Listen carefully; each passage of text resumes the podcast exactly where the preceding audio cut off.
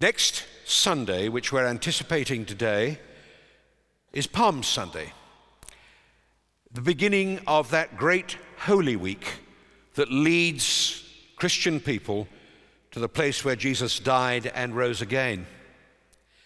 And if you don't go to church at all during the year, go to church during Holy Week and you begin to understand the significance of what Jesus was, who he was, and why he died.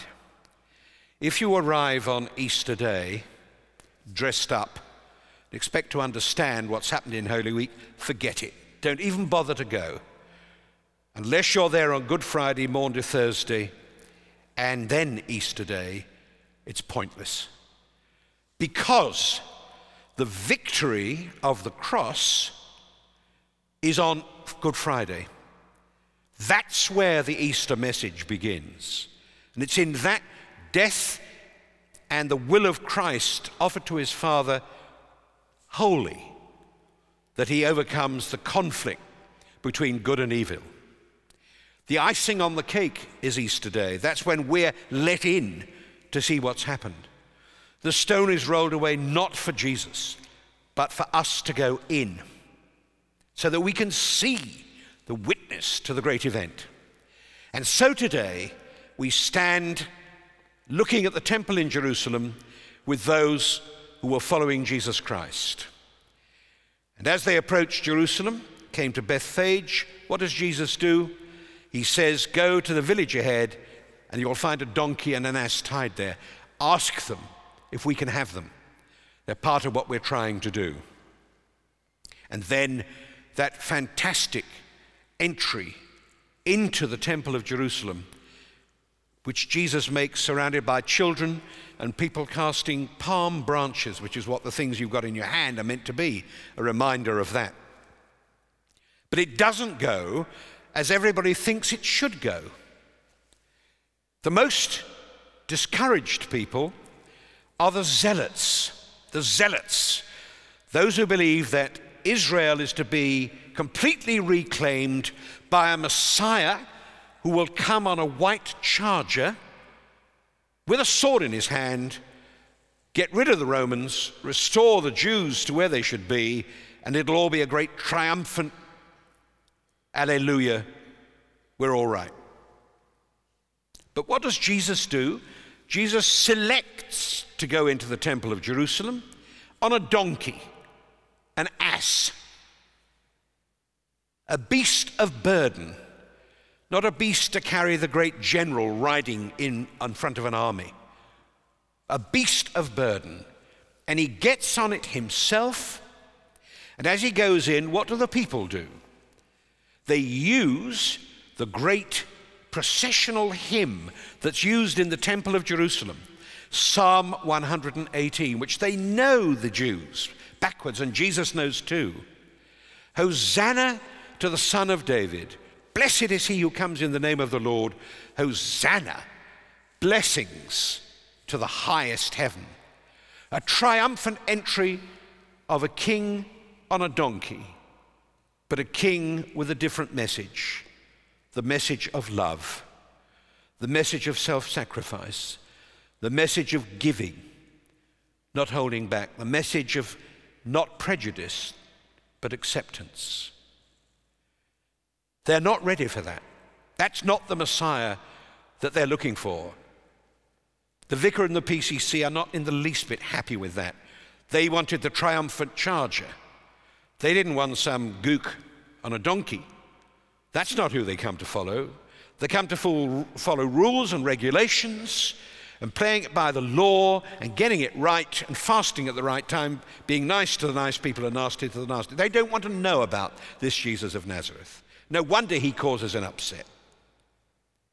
This is the prophet with the prophecy enacted in his life. Up till now, prophecy has been spoken, and Jesus contributed to that prophecy himself.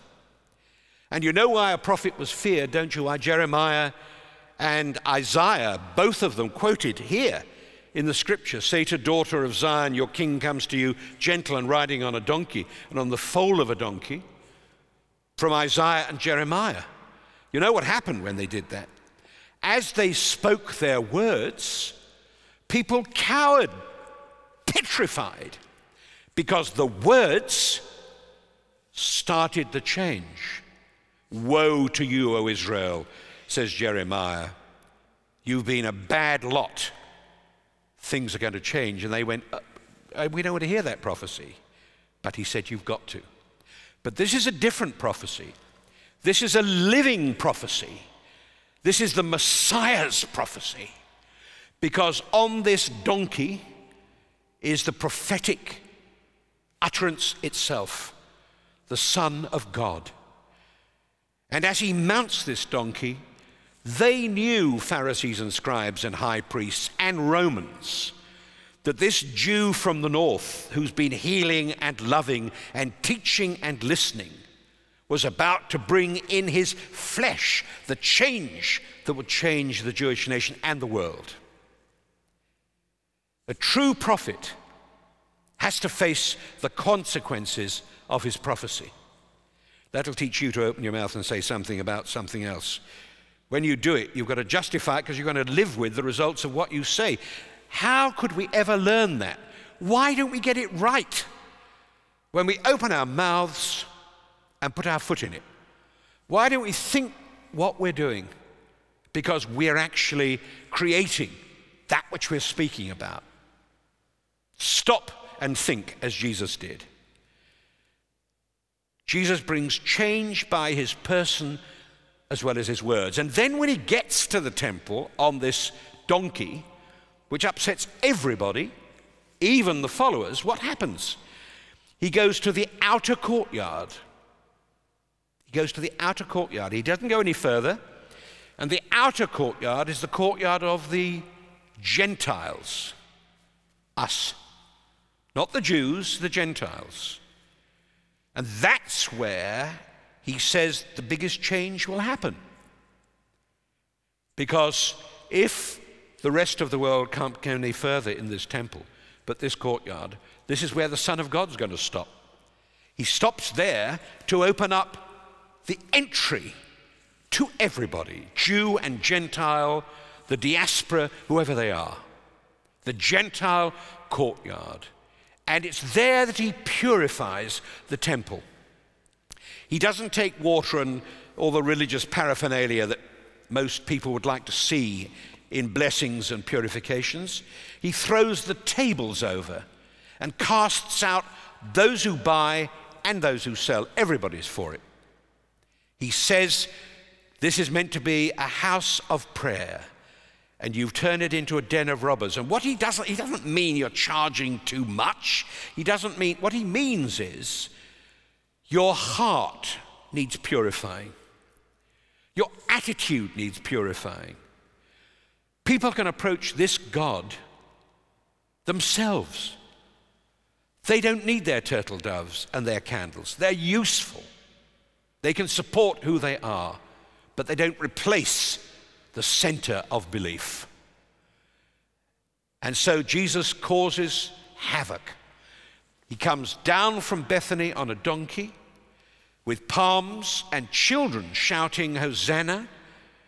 He gets off, he goes into the courtyard of the Gentiles, overthrows the money making, purifies it by his presence, and what does he do?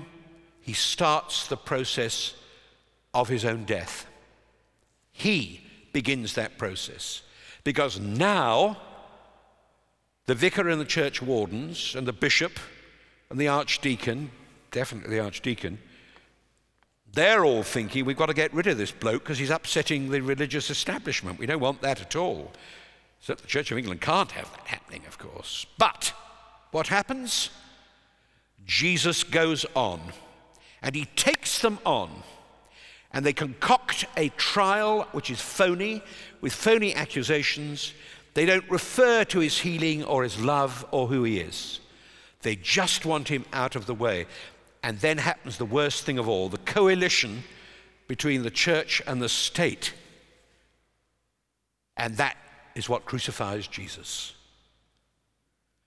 So we Christian people are today looking at a Messiah riding on a donkey, entering the city of Jerusalem, fulfilling all the prophecies but the prophet himself, asking for one thing that we might learn to love our God. And in so doing, shows us that the cost of that is self sacrifice. So the palm you've got reminds you of the entry. Keep it.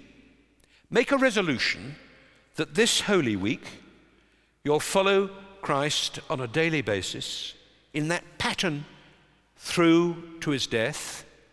And when you've been with him at the foot of the cross, you can look up and get up, because then you've learnt where the real joy was on the cross on Good Friday. Easter Day is like the butterfly flown. It's all the icing on the cake. Now's where the real job is done. So get yourself sorted out for Holy Week. See if you can get with Christ on his donkey and into the courtyard of the temple. And may God bless you in that process. Amen.